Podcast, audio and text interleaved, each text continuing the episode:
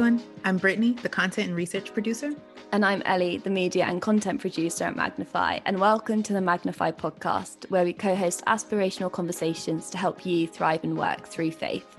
This podcast is a place where we explore all the topics and questions which we all grapple with in our careers and faith. From imposter syndrome, identity, perfectionism, acting and courage, boundaries, really the list could go on. We dig in and get frank about all things work using faith as a backdrop. And through these conversations with dynamic individuals, we hope you'll leave informed, intrigued, and inspired in your faith and work life.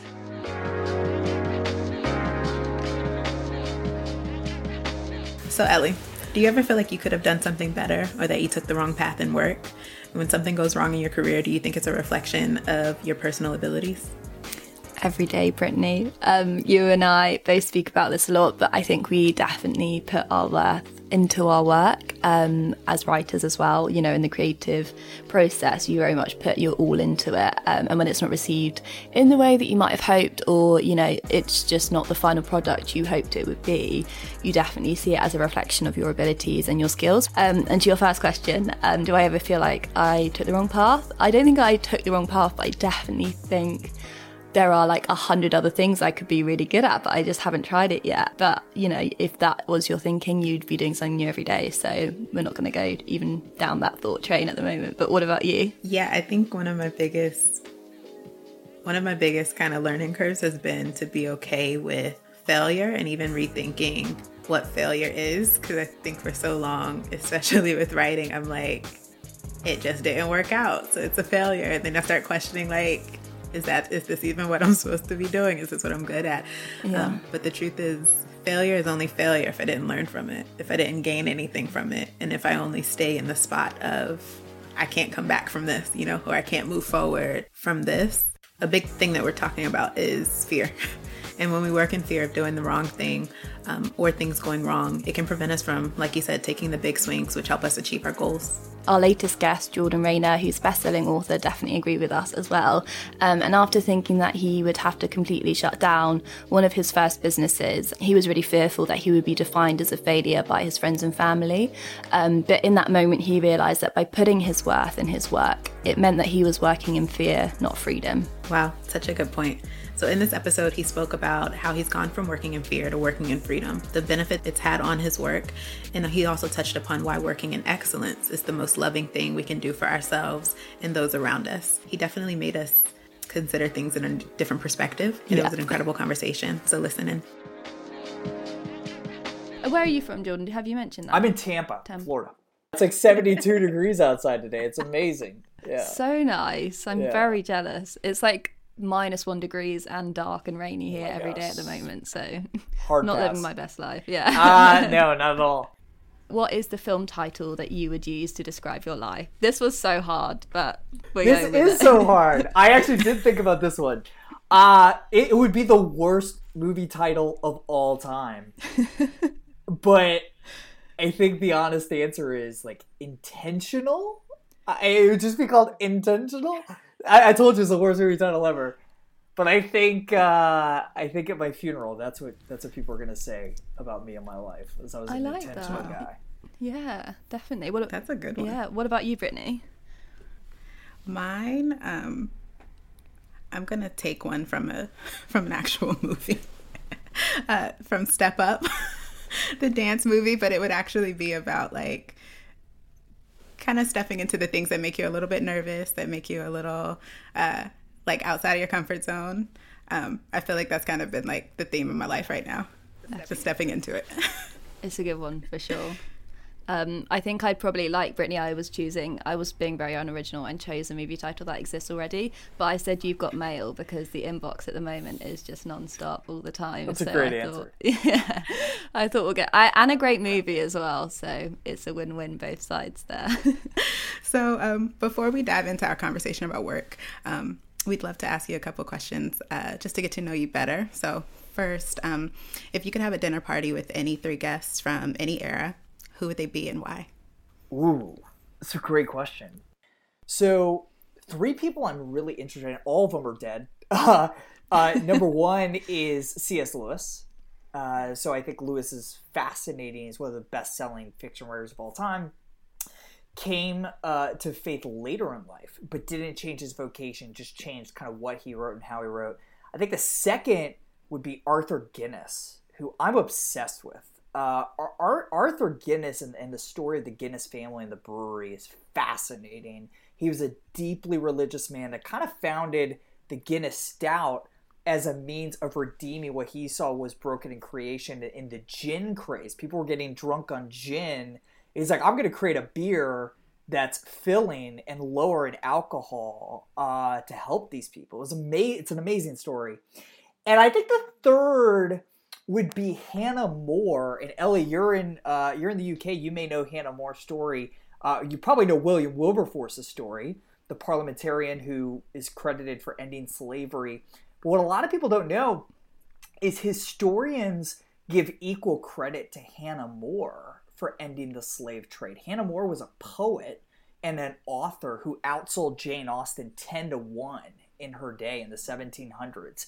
And um, William Wilberforce, to his credit, when he was in Parliament, he knew that cultural change never happens top down, right? From from politicians on down, you got to change hearts and minds. And so he teamed up with Hannah More, and Hannah More started writing poetry and uh, and books that changed people's hearts about the issue of the slave trade. And historians give her really equal credit for ending the slave trade throughout Great Britain and the British Empire. And she was a single woman; she was never married, but this like amazing woman uh, who's deeply motivated by her faith. So that would be it. Hannah More, Arthur Guinness, C.S. Lewis, and now come to think of it, all three Europeans. So I don't know what that says about me, but yeah, that's my answer. You could host them in America. yeah, I'll come. I'll come. I'll come to London. Yeah. Yeah. yeah. Why cool. not? I yeah. I genuinely think that's the most interesting mix of three yeah. people I've ever heard because usually people are like Michelle Obama, Oprah Winfrey, you know, the classics. But I love that mix of people.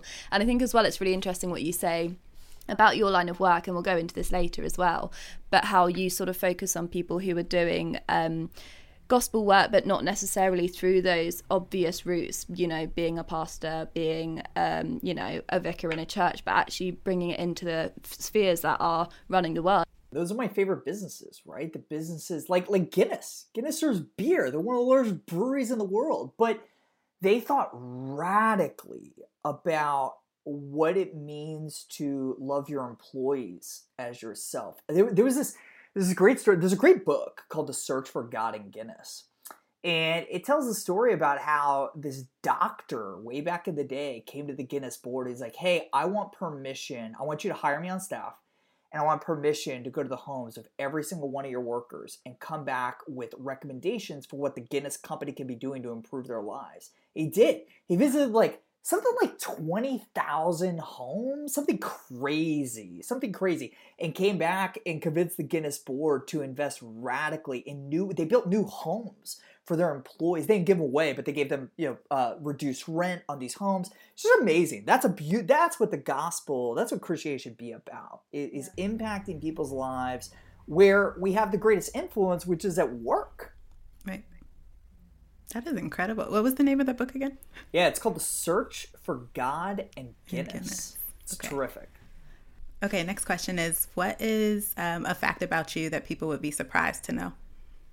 Oh, man. So this, this is funny. We're living in this Zoom world where we never see anyone face to face anymore. And I've had three people ask me in the last like few weeks how tall I am. And I'm, and I'm, like, how old do you, how, how tall do you think I'm? They're like, ah, six foot. I'm like five foot six. So I, I don't know. Maybe that's surprising to you, maybe not. But I'm a short guy. So there you go. It's hilarious. And then um, obviously we talk a lot about work, but we know that downtime is equally important. So how do you switch off and relax? Uh, I'm terrible at this. Uh, really bad at this. Uh, I, I will say I, I don't I, I don't work that much. I, I work 45 ish hours a week. Um, I spend a lot of time playing with my kids. I got three young daughters. Uh, so Ellison, who's six, Kate, who's four, and Emery, who's one. And so a lot of my rest time is just playtime with them, playing pretend and whatever. And then for me personally, I love to I love to read. Uh, it, it's funny. My work is my passion. It's how I relax. Some people are like, "Don't read any anything work related before you go to bed. I'm like, I, I, I, I don't understand. Like I, I, I love it. I love reading for work. Yeah. Uh, before bed and watching TV. My wife and I watch TV every night. Um, not a lot. We usually watch an episode of Schitt's Creek or The West Wing or you know before we go to bed. Nice. That, that's about it. And what's on the top of your reading list at the moment? Ooh. Um. So I I'm reading. Uh, so I read. I, I I reserve a special book. I'm kind of weird.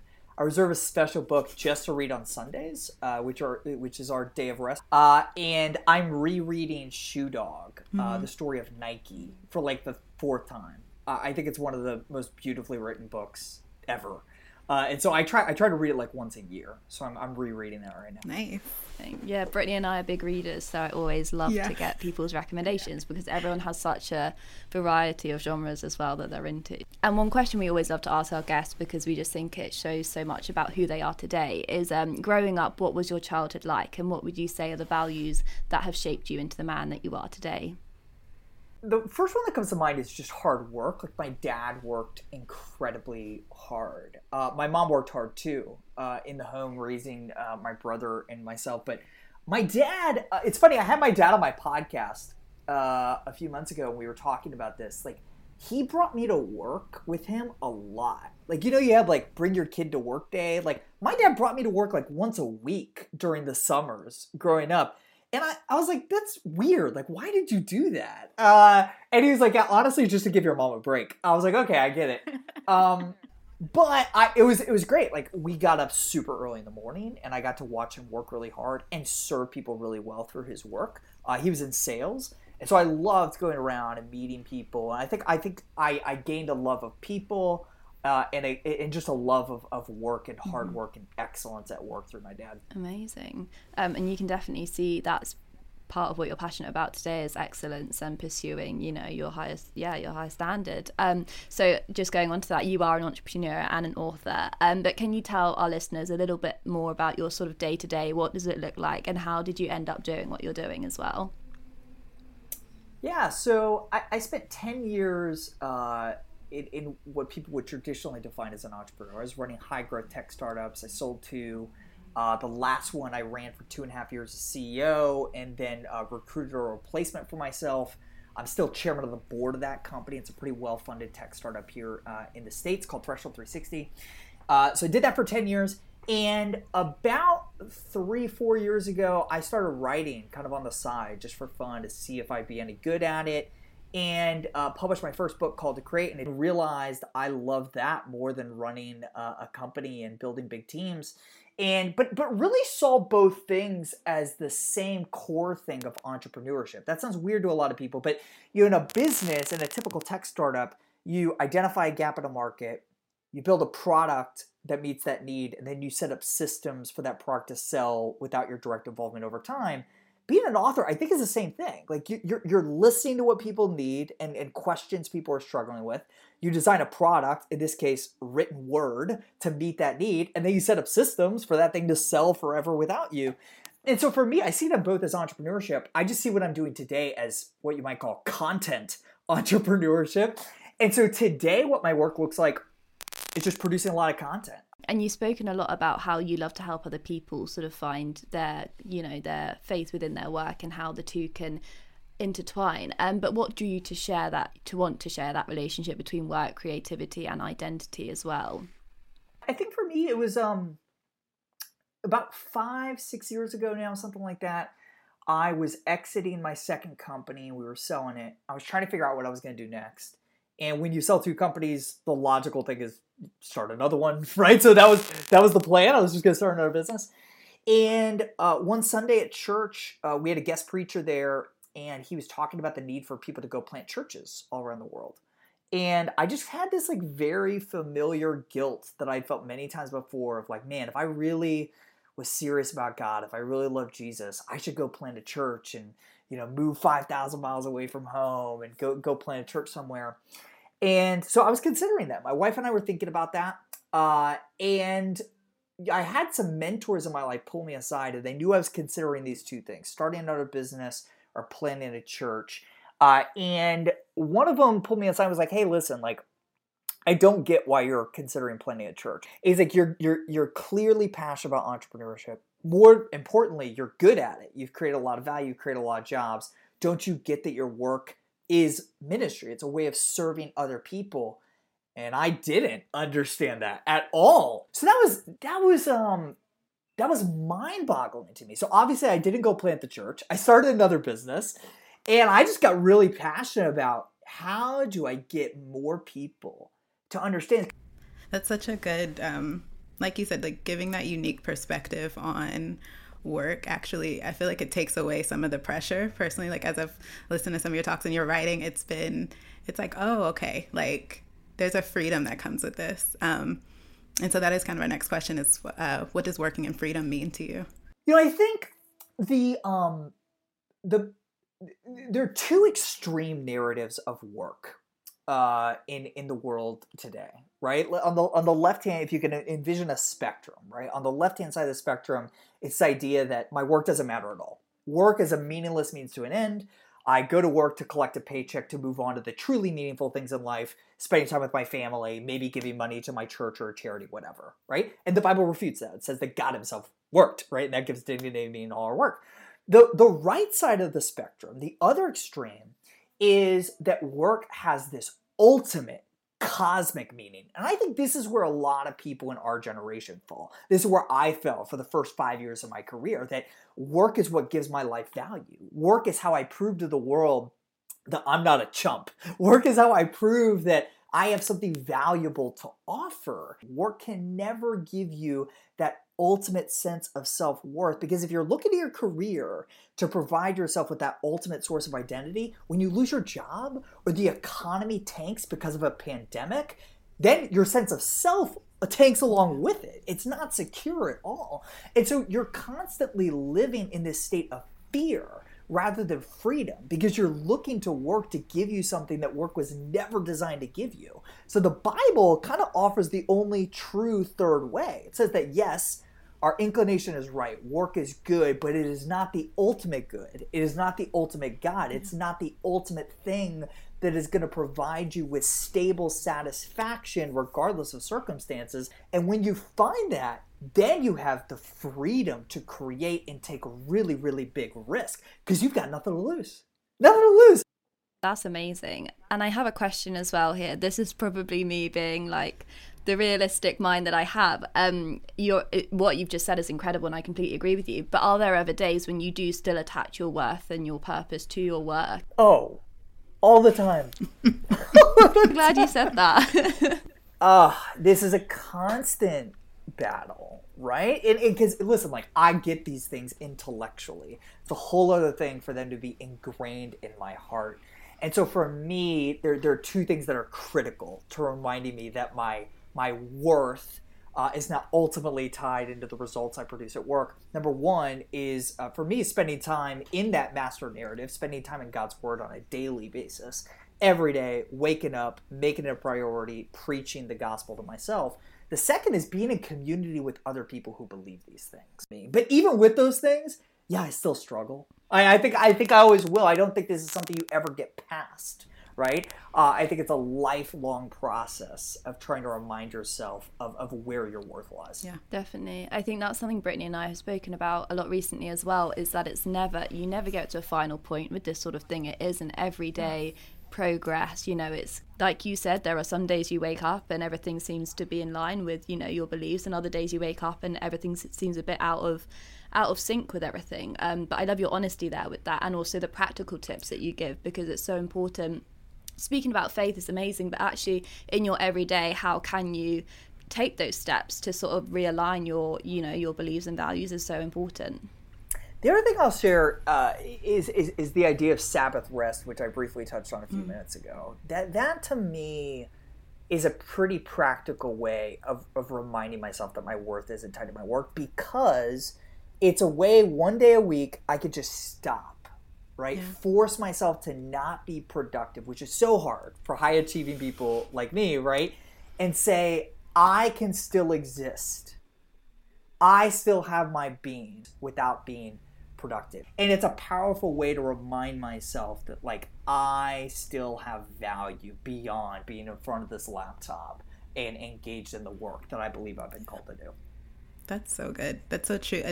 What you're touching on a bit too is like a little bit of uh, that fear that we have with work at times with and with uh, even our own identity in that um, and in this vein of honesty like are there areas that you've kind of struggled with with fear in work yeah so um i i, I think there's always fear of the unknown mm-hmm. but I, I don't know like i've always um this is one of the things I, I get right. I don't get much right, but uh, I I I take big swings. Like I just I believe that life's too short to do small things, yeah. right? Like I'm just not interested, and so um, I, I like stepping into the unknown. That's kind of my nature as an entrepreneur. But is there fear? Of course, yeah. Like is the fear for me is always um, is there a better path? Right? Like, is there a better strategy? You, you always wonder, is there a better way forward? Is there a better way to make this vision come to life faster? Right. Um, and that that's my that's my biggest struggle, honestly, is just impatience and not being able to be grateful uh, with the work that God has produced through my labor to date. I always want more, right? And um, I think some of that's healthy. I think ambition is healthy.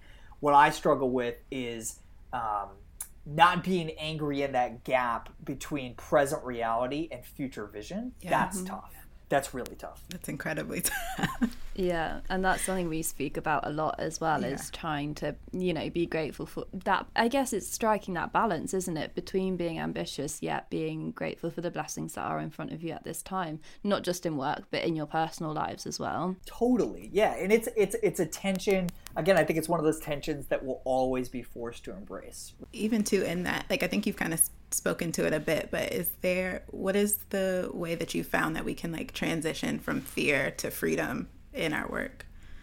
Yeah, is for me the only way to do it is to find your worth ultimately in something other than uh, the results you produce. And I'm not saying identity, right? Because a lot of people yeah. say don't make your work your identity, and I just don't buy that. Like work is such a big piece of who we are. To be, I think there's a difference between identity and worth. Yeah. Right? Identity is who I am, what I do. Worth is I I am not worth anything to this world if I don't have this, right? And uh, if your worth is tied up in your work, that's gonna fail you. Maybe not today, maybe not this quarter, maybe not this year, but at some point in the future. And um, you know, I'll give an example from my from my career. So about six years ago, right before we had so i mentioned i, I sold my second venture but before we sold it um, there was a t- there was a period of time where we were pretty sure we were going to shut it down. Like it was really dark. Wow. and i it was the only time in my life i could say i was genuinely depressed. And i couldn't figure out why. And and, and eventually i realized it was because my worth was tied up solely in my work. And i couldn't handle the fear of, of, of facing people in my community and admitting I had failed, right? And because of that, I think it caused us to hold back and not take as big of swings because I wasn't operating out of a sense of freedom. I was operating out of a sense of fear and trying to protect this image mm-hmm. that I had created around Jordan, the successful entrepreneur. And that was tough. And I had to let go of that. That's awesome. That's so relatable. Even that journey of like getting through that of not uh, thinking that like oh i can't present myself in front of people because i don't have this thing anymore and i was going to say as well you know you said you were scared to face that fear of failure. Um, but looking back on it now do you still see it as failure or do you see it as mm. a time of growth and a time that has made you into the entrepreneur the author that you are today as well? Yeah undoubtedly uh, the lord used it for good in my life right? I learned a lot of lessons from that experience. Um, and it, it's given me opportunities to encourage others you know looking back six years six years down the road uh, to take bigger risks and to be transparent about failure i, I think um, one of the ways especially that christians can really stand out in the world especially of entrepreneurship is by being really transparent about what's not working and own our failures and and show that we're okay despite uh, those failures, in spite of those failures, right? So, yeah, I've seen a lot of good come come from that. And it helped me pivot my career a little bit, find the next venture that was very successful, right? Uh, and, and move me closer to the career I have today, which is, you know, focus on my writing. Um, so obviously we've spoken a lot about faith and your your work is very rooted in faith as well. But what's your personal story? Yeah, um, it's kind of kind of a weird story. My my parents weren't particularly religious at all, um, but for some reason sent me to a Christian school when I was five, and uh, I came home one day when I was seven from school and told my parents that I had prayed and accepted Jesus as my Lord and Savior. My dad like freaked out, like like freaked out, like thought I joined a cult, uh, whatever. And um, through the ministry of that school, uh, my parents came to faith. My brother came to faith. My whole family came to faith through the ministry of that school. And I, I, I love telling that story because it's such a good example of what I call the ministry of excellence, right? Like my parents, even though they weren't religious, sent me to a Christian school because they heard it was a great school, right? Mm-hmm. And provided a great education. And that's what they led with in the market of, hey, you're going to get a great education here. And that paved the way. And that would have been good in and of itself. Excellence is winsome and attractive to the world. We want to be around masterful people and masterful organizations. Uh, it's one of the ways that you can make your values attractive to the world is just by being absolutely terrific at what you do. Amazing. So um, and you sort of spoke about, I suppose, that shock that your father had coming home and saying that you were a Christian and things.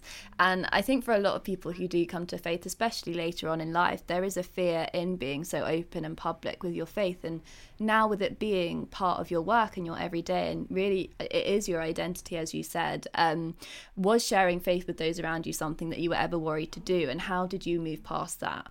Oh, for sure. Yeah. I mean, listen, I still have fears about this, right? Like I, I uh, you know, most of my neighbors uh, in our neighborhood aren't believers, and I'm not as bold as I would like to be with them, right? Just being like totally transparent and honest. Uh, but for me, you know, the times where I do engage and do share my faith, how I overcome that fear, um, is recognizing that I have life giving truth, I believe, to offer them. Mm, and obviously, part of your work is sort of leading alongside, leading your work alongside the gospel. Um, but when you're looking at your own work personally and evaluating if it does line up with sort of the Christian life, what are the specific things that you do look for, and why are they important to you in relation to Christianity, in relation to who you believe Jesus to be? Yeah, that's a really good question. The first thing is like love. So for mm. me, it's loving my team really well, loving my audience really well.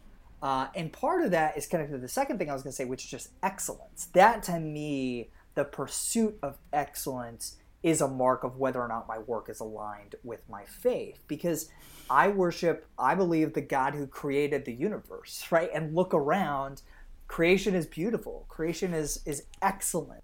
For me, um, excellence is the marker. Like, am I really pursuing mastery of my craft?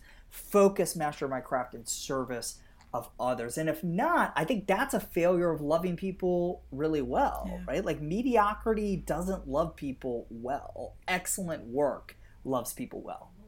That's yeah. amazing. That's, that's like something that you said that it's like that stood out to us. Um, is that mediocrity fails to accomplish the essence of the Christian life is one of the ways that you described um, your book, Master of One. Um, and that one really touched me of just it made me think of excellence in a different way because I've always thought of excellence as like you know this pursuit of work but I've never think about the fact that it is a it's a generosity to other people in some ways um, and I was hoping you could kind of uh, delve into that a little bit more of how oh, it helps would, us to serve people well. I would love to. This is uh, I'm, I'm so fired up about this topic. Yeah, I mean think about think about your experience as a consumer, right? Mm-hmm. Uh, if you go on Amazon and buy a product and you get it back and it's it's garbage, right? You would give it a two star rating. The person who made that product has failed to love you as themselves, mm-hmm. right? Uh, if if you want if you want if you need heart surgery, right? Uh, you know, God forbid, you want somebody who's exceptionally gifted in that craft, right? So how much more should we if if that's what we expect of others? If we expect others to love us through the ministry of excellence, then we ought to require the exact same thing of ourselves. And um, yeah, mediocrity just doesn't love people well. Mediocre pizzas don't love people well. Neither does writing a mediocre book or recording a mediocre podcast, which is why I'm so glad you guys are asking such good questions, right? You're loving your audience well. Excellence serves people well. And when you believe that, um, yeah, it just gives you a whole different level of ambition for your work. There's kind of it's this fine line between excellence and perfection. Totally. at times. Um, and so I guess I have a kind of a couple questions about that of like, how do you determine between the two? But then like, has it ever been, have you ever found it tiring, like pursuing excellence? Oh, totally. yeah. Which is, which is why rest is, and Sabbath is so critical.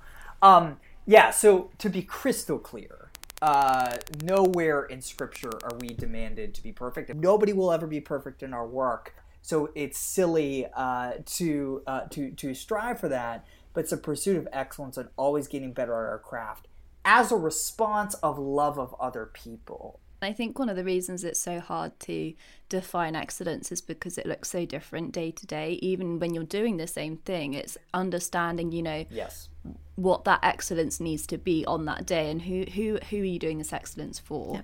and what do you want to come from it as well. That's exactly right. It looks and it looks totally different based on your craft, right? Based yep. on your vocation, right? Um, you know, if I was in sales, uh, excellence might look like being on the phone all day, but as a writer, if I'm on my phone all day, I'm not doing deep work. I'm not getting, I'm not, I'm not producing great content. So it looks different for everybody. Yeah, that's so good. That's so helpful.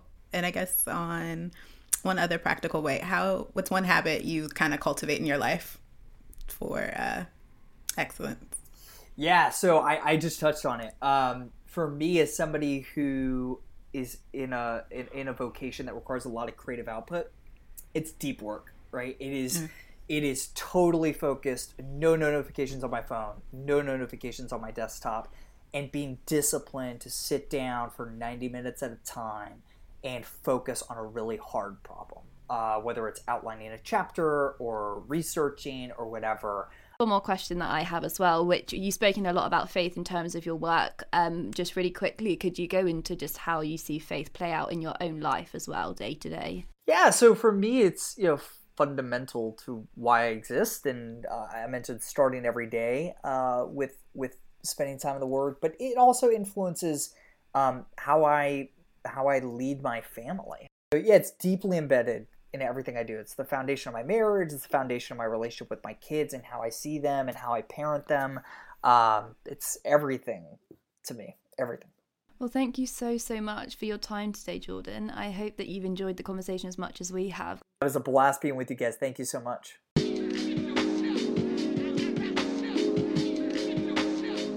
So I really loved our conversation with Jordan, um, and specifically the point that he made about how um, excellence is a way that we love people well. Uh, yeah, that was incredible because it's I had never um, considered excellence in that way.